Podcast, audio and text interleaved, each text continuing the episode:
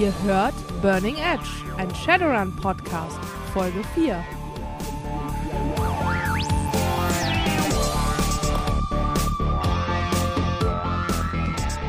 Herzlich willkommen zu Episode 4. Ich bin Chaos. Und ich bin Sister Panic.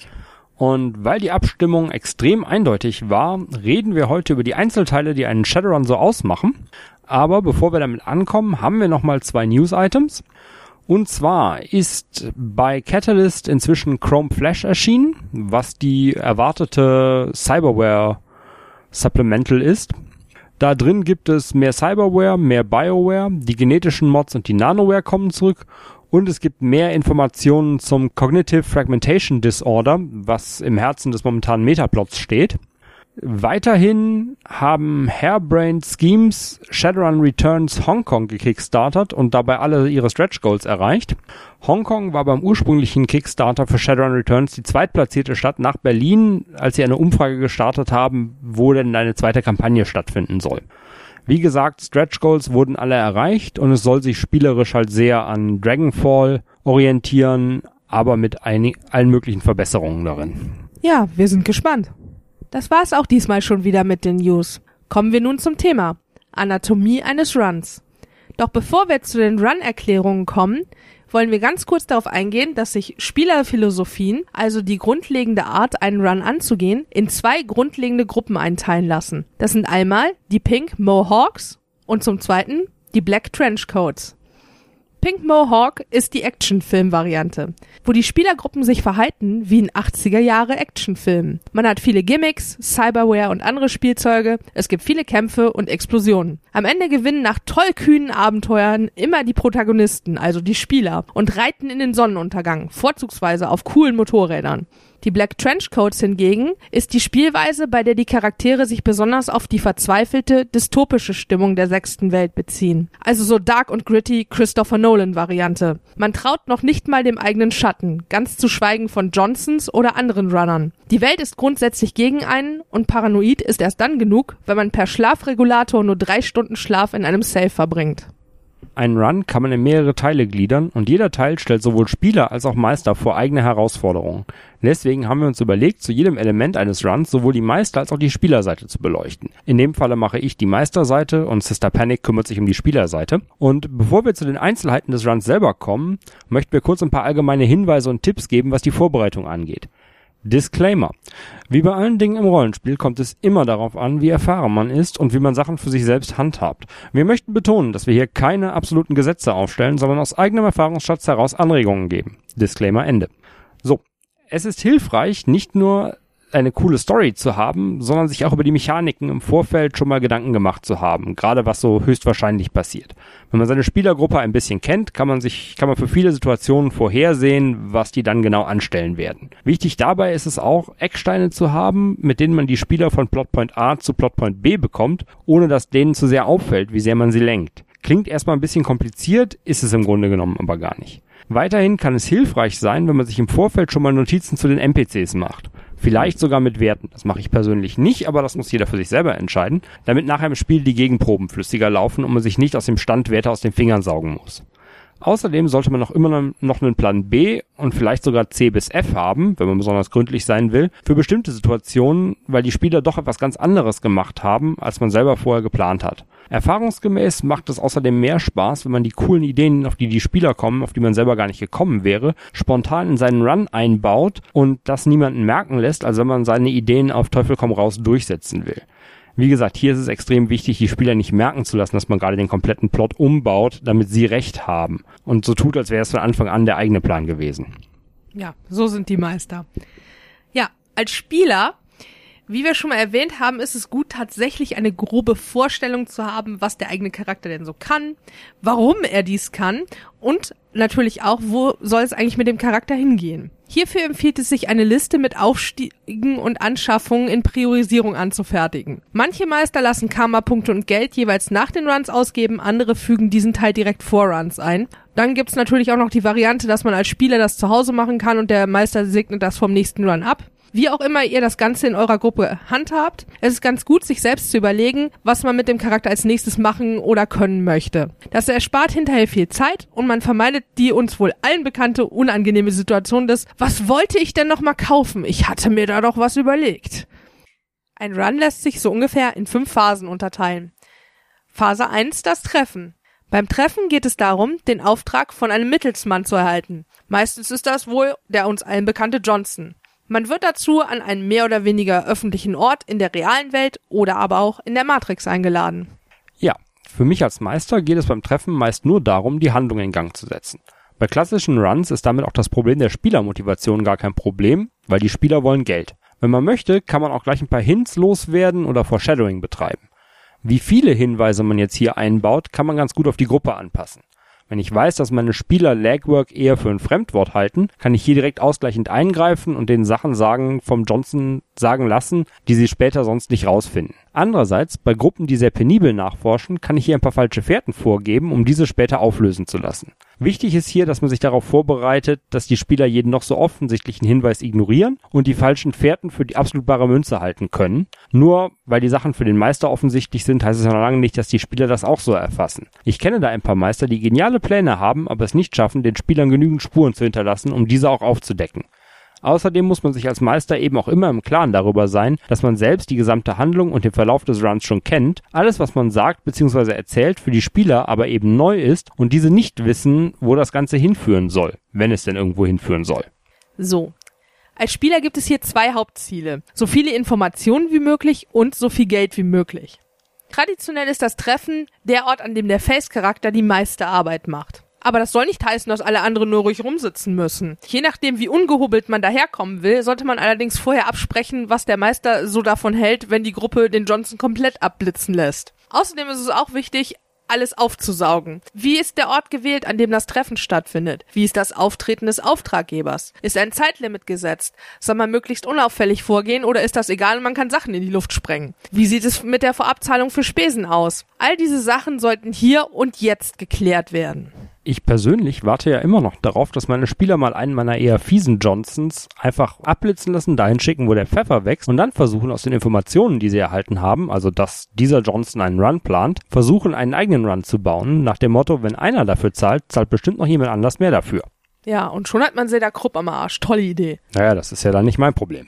Phase 2 ist dann Legwork. Legwork oder Beinarbeit ist der Teil, bei dem man Informationen und fehlende benötigte Ausrüstung beschafft. Hier wird die Matrix durchkämmt, werden Gebäudelayouts beschafft, Ausweise gefälscht, Personen befragt und oder bedroht, Sicherheitsanlagen ausgekundschaftet und Kontakte angerufen.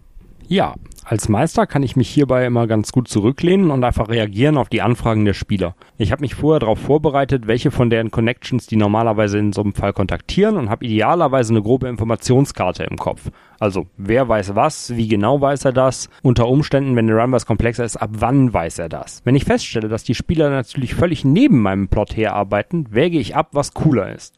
Meine Idee oder die der Spieler. Wenn die Spieler einfach mal gerade den besseren Plot im Kopf haben, als ich ihn hatte, passe ich meine Planungen hier relativ einfach an, um keine guten Ideen zu verschwenden. Sollte ich stark an meinem Plot hängen, dann lasse ich entweder noch ein paar zusätzliche Infos fallen oder lasse eine Connection die Spieler wieder mehr in Richtung richtigem Weg schieben. Hierbei sollte man ein bisschen aufpassen, dass man sich nicht zu sehr auf Schienen operiert und den Spielern das Gefühl gibt, dass es nur eine richtige Lösung gibt. Die meisten unserer Leute mögen es, die Freiheit zu haben, einen eigenen Spin auf die Ereignisse ausüben zu können. Auch sehr cool ist es, hier Zusatzziele einzubauen. Wenn eine Connections Info darüber hat, dass das noch zusätzliche Paydata geben könnte, die aber nur etwas wert ist, wenn sie völlig unentdeckt herauskommt, kann das Heimlichkeit als Bonusziel etablieren. Elegantere Lösung als einfach den Johnson sagen zu lassen, wenn ihr das Ganze schafft, ohne dass es jemand merkt, gibt es 5000 Nuyen extra. Ja, für Spieler geht es hierbei herauszufinden, worüber der Johnson gelogen hat, beziehungsweise welche tödlichen Dinge er vergessen hat zu erwähnen. In den Schatten heißt es nicht umsonst, du bist, wen du kennst. Es werden alle passenden Connections abgegrast und man versucht herauszufinden, was eigentlich los ist. Auch James Bond versucht immer erst Informationen zu sammeln, bevor er irgendwo Dinge in die Luft sprengt, nicht wahr? Die Informationsgewinnung vor Ort darf man hier nicht unterschätzen. Mal in der Nähe des Zielorts vorbeischauen lohnt sich fast immer. In der Legwork-Phase ist das Risiko, die Gruppe umzubringen, eher gering. Es sei denn natürlich, man fängt Streit mit Informanten an. Und man sollte natürlich auch eine gewisse Diskretion nicht vermissen lassen. Die meisten Runs sind schwerer, wenn man vorher jeden und seinen Hund darauf aufmerksam gemacht hat, was man vorhat. So, Phase 3 ist die Planung. Legwork und Planung gehen oft Hand in Hand. Alle aus der Beinarbeit erlangten Informationen werden hier benutzt, um das genaue Vorgehen während des Runs zu beschließen und auch Notfallpläne für gewisse Eventualitäten zu fassen. Ja, die größte Schwierigkeit als Meister ist es hier eigentlich nicht einzuschlafen oder laut zu lachen, wenn die Charaktere völlig auf dem Holzweg sind. Okay, ist ein schlechter Scherz. Man halt natürlich im Blick, was die Spieler vorhaben und auch hier gilt wieder, wenn deren Ideen zu cool sind und so weiter und so fort. Wichtig, nicht zu offensichtlich Spielerideen klauen. Aber davon ab ist man in der Planung hauptsächlich Fragenbeantworter. Wie zum Beispiel, kriegen wir mit dem C4 ein Loch in den Bunker gesprengt? Oder können wir die Zielperson nicht einfach per Helikopter Harpune und Seilwinde extrahieren? Alles schon vorgekommen. Also, je verrückter die Pläne, desto wahrscheinlicher ist es, dass der Meister nachher behauptet, es war ja sein Plan von Anfang an.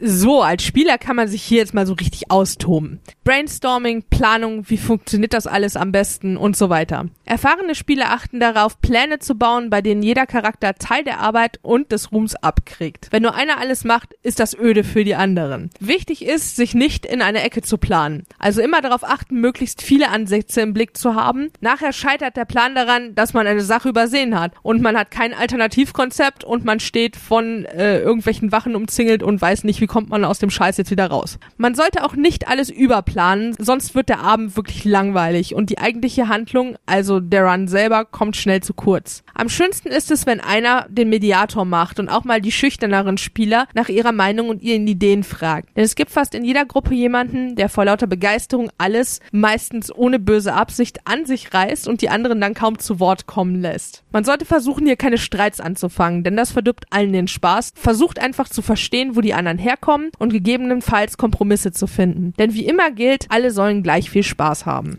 Da muss ich mich nochmal kurz einklinken. Ich finde Streits in der Phase gar nicht schlecht, wenn die Spieler die in Character austragen. Wenn sich also tatsächlich zwei Spieler die Mühe machen, ihre Charaktere streiten zu lassen, wie etwas besser funktioniert, finde ich das sehr cool. Störend finde ich es wirklich, wenn sich zwei Spieler darüber streiten, wie der Teil jetzt funktionieren soll. Ja, das meinte ich jetzt halt damit. So, wenn es persönlich wird und irgendwelche Regel-Klugscheißereien und sonst noch was. Also das muss echt nicht sein. Kommen wir nun zur Main Attraction, der Run, Phase 4. Der Run beinhaltet die eigentliche Handlung und hier findet der Großteil des Plots statt. Es wird eingebrochen, gestohlen, gekidnappt, transportiert, gehackt, infiltriert und natürlich häufig auch gekämpft. Für den Meister heißt das zwei Dinge. Einmal, das große Würfeln geht los und das Rollenspielen für den Meister geht los, weil ich muss im Kopf das Rollenspiel betreiben für all die ganzen NPCs, die die Spieler entdecken könnten oder irgendwie auf die reagieren. Außerdem habe ich jetzt natürlich die Möglichkeit, den Spielern eindeutig klarzumachen, wo sie beim Planen oder Legwork Sachen übersehen haben. Mehr oder weniger schmerzhaft, je nach Tageslaune. Besonders erfrischend finde ich es persönlich, wenn ein Überraschungshindernis äh, geplant war und meine Spieler das plötzlich kreativ und ohne allzu große Probleme handhaben. Je nachdem, wie reibungslos das alles läuft, baue ich hier auch nochmal zusätzliche Hindernisse ein. Soll ja nicht zu einfach sein, das Ganze. Und wenn ich das Gefühl habe, dass die Planungsphase viel zu lange war, dann ändere ich auch schon mal vor Ort die Rahmenbedingungen. Nein, nein, ihr habt das völlig falsch verstanden. Das Gerät, was ihr besorgen musst, war nicht einmal zweimal zwei Zentimeter groß, sondern einmal zweimal zwei Meter. Ich hoffe, das passt in euren Koffer rein. Für die Spieler gilt, immer schön auf den Beinen denken. Es kann alles an einer schlechten Probe hängen. Und dann sollte man fix eine Idee haben, die einen da lebend rausbringt. Am besten hat man sich vorher in der Planungsphase schon mal äh, eben Alternativen ausgedacht. Je nachdem, wie genau man geplant hat, muss hier nur noch gewürfelt werden. Oder man hat nur einen halben Plan und muss schnell neue Lösungen entwickeln. Siehe oben. Das hängt auch stark von den Vorlieben der Gruppe ab. Es gibt Gruppen, die besonders gerne improvisieren und andere, die am liebsten direkt abbrechen, wenn der Plan nicht funktioniert. Und jetzt die große Überraschung. Phase X, der Twist. Ist eigentlich keine eigene Phase. Der Twist kann passieren, während man noch plant oder auch erst während der Übergabe, manchmal auch schon beim Treffen oder während des Runs. Die meisten Runs haben einen, gerade die ähm, offiziell veröffentlichten geschriebenen Runs, und der kann mehr oder weniger schmerzhaft sein. Manchmal startet der Twist einen komplett neuen Run nach dem Run, weil man die Katastrophen, die man ausgelöst hat, verhindern will. Es gibt da das schöne Beispiel von einem der offiziellen Second Edition Runs, bei dem sich herausstellt, dass das harmlose Reizgas, was man irgendwo in die Lüftungsanlage gebracht hat, eigentlich ein tödliches Kampfgas ist, was man dann aus der alarmierten Sicherheitszone wieder raus extrahieren muss. Bei anderen Gelegenheiten kämpft man einfach nur um sein Überleben, weil man verraten wurde. Hier gilt, je überraschender das Ganze passiert, desto besser. Kann man als Meister aber auch einfach weglassen, wenn sonst der Zeitrahmen nicht mehr passt oder die Charaktere einfach wieder bessere Ideen hatten. Haben wir ja schon ein paar Mal erwähnt. Persönlich meine Lieblingsphase. Die letzte Phase ist die Phase 5, die Übergabe. Zitat aus dem Grundbuch. Wenn Mr. Johnson nicht gerade ein kompletter Vollidiot ist, wird er euch nicht das gesamte Honorar im Voraus gezahlt haben. Zitat Ende. Also bewegt eure Runner-Hintern zum vereinbarten Treffpunkt oder schickt Beweise per Matrix und kassiert die Kohle. Hier kann man auch, sollten unvorhergesehene Schwierigkeiten aufgetaucht sein oder man hat mehr Informationen oder Ware beschafft als vorher vereinbart, auch noch einen Bonus herausschlagen. Es empfiehlt sich allerdings über etwaige Boni vor dem Run mit dem Johnson zu verhandeln. Auch für den Meister ist das das Ende des Runs, ein letztes Treffen mit dem Johnson oder vielleicht doch nur ein Setup für den Twist. Auch sehr schön ist es hier, einen versteckten Twist anzuteasern und den dann erst im nächsten oder übernächsten Run zuschnappen zu lassen. Klappt aber auch leider nicht immer. In manchen anderen Runs geht's hier natürlich auch erst richtig los und es springt ein Kampf um Leben und Tod für die Spieler, weil Mr. Johnson sich gedacht hat, dass wenn die tot sind, er sie nicht bezahlen muss und seine Sicherheitsleute eh bezahlt werden. Für die Spieler nun gibt es idealerweise die hart erarbeiteten Nuyen. Sollte man sich in einer Kampagne befinden, kann es auch sein, dass beispielsweise der Johnson gar nicht auftaucht oder er versucht, wie von Chaos gerade schon erwähnt, die Gruppe zu beseitigen. Alles schon erlebt. Wie immer in der sechsten Welt, traue niemanden. Im gesamten Run ist es wichtig, immer genau hinzuhören und sich gegebenenfalls Notizen zu machen. Außerdem sollte auch das Rollenspielen neben all dem Planen und Würfeln nicht zu kurz kommen. Überlegt euch nicht, was ihr machen würdet oder wie ihr persönlich auf Situationen reagiert, sondern versucht euch in euren Charakter einzufühlen und versucht entsprechend seiner Eigenschaften zu denken, reden und handeln. Wir hoffen, euch einen guten Einblick gegeben zu haben in die Anatomie eines Runs und kommen nun zu unserer Kategorie Bewohner der sechsten Welt. Diesmal möchte ich euch eine Gruppe von NPCs vorstellen, die uns von Fuchs zugeschickt wurden und ursprünglich für seinen alten Shadowrun Podcast, der leider nicht mehr veröffentlicht wird, geschrieben wurde. Hierbei handelt es sich um die Ringtones, eine klassische Whiz-Punk-Band. Die Ringtones bestehen aus fünf Musikern. Da ist einmal die Frontfrau Gillette, eine Elfe, die SMig angehaucht ist, drauf steht, das Publikum unter Kontrolle zu halten und den besonderen Kick darin sucht, ihre Groupies nach Hause zu nehmen oder Konzerngüter hochzujagen. Der Idealist Manitou, dessen Fehler in der Vergangenheit es verhindert haben, dass er ein Totem findet und der jetzt Tiere sammelt und gesellschaftskritische Texte schreibt. Der Comic Relief Soft Eyes, ein zwergischer Soundcollagen erstellender Matrix-Fan, der den Crash 2.0 miterlebt hat und Albträume davon hat, was da passiert ist. Der Charmer Punk, ein Elf mit voll verchromten Cyberarmen, der seiner verlorenen Liebe hinterher trauert, die in einem großen Bordell zum Strippen gezwungen wird und von der er vorhat, sie zu befreien.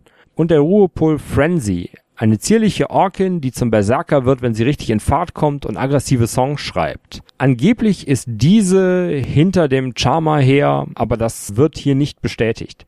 Die ganze Band lebt in einer Gegend namens Slum Garden eine der gemäßigteren und kontrollierteren Stellen in den Puyallup Barrens. Hier hat sich ein Anarcho-Kollektiv mit kommunistischen Zügen etabliert, die Do-it-yourself City Gardens bauen und eine eigene Miliz haben, um das Ganze vor Übergriffen zu verteidigen. Da leben so ein paar hundert Leute, also nicht so viele und nicht genug, um es irgendwie nötig zu machen, dass die Mafia oder ähnliche da einbrechen wollen.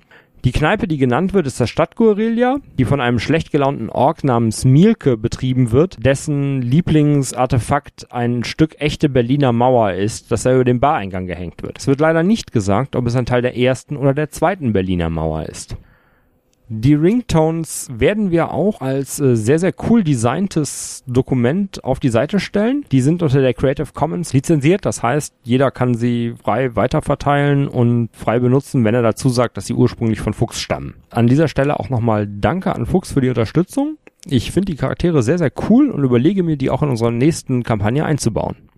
Bevor wir uns von euch verabschieden, möchte ich noch kurz die Themen für die nächste Abstimmung vorstellen. Erstens sind da die Runner-Klischees. Das ist der Zweitplatzierte der letzten Abstimmung. Warum sind Ringer eigentlich immer Zwerge und warum haben alle schwarze Mäntel an? Das zweite sind Archetypen, Charakterkonzepte. Was ist eigentlich ein Street Sam und was unterscheidet einen Decker von einem Technomancer? Magische Traditionen und das Face von nebenan. Als drittes haben wir Kultur in der sechsten Welt. Was ist eigentlich so in den Charts? Gibt es noch Religionen und was machen die so? Sind Filmstars noch berühmt oder kann jeder Star sein? Was bringen mir die ganzen Wissensfertigkeiten über so ein Zeug eigentlich? Ja, wir hoffen, dass ihr fleißig abstimmt und das war auch schon wieder unsere vierte Folge. Diesmal etwas kürzer und wir möchten hier an dieser Stelle nochmal um Entschuldigung und Verständnis bitten, dass wir etwas verspätet veröffentlichten. Aber Witcher 3 ist einfach zu großartig und hat alle unsere Freizeit in einem großen schwarzen Loch verschwinden lassen. Weiterhin stehen wir natürlich darauf, wenn ihr Kontakt zu uns aufnehmt. Entweder per E-Mail burningedge at theorder.de, über unsere Webseite, wo ihr hoffentlich auch den Podcast hört, auf Twitter at edge-podcast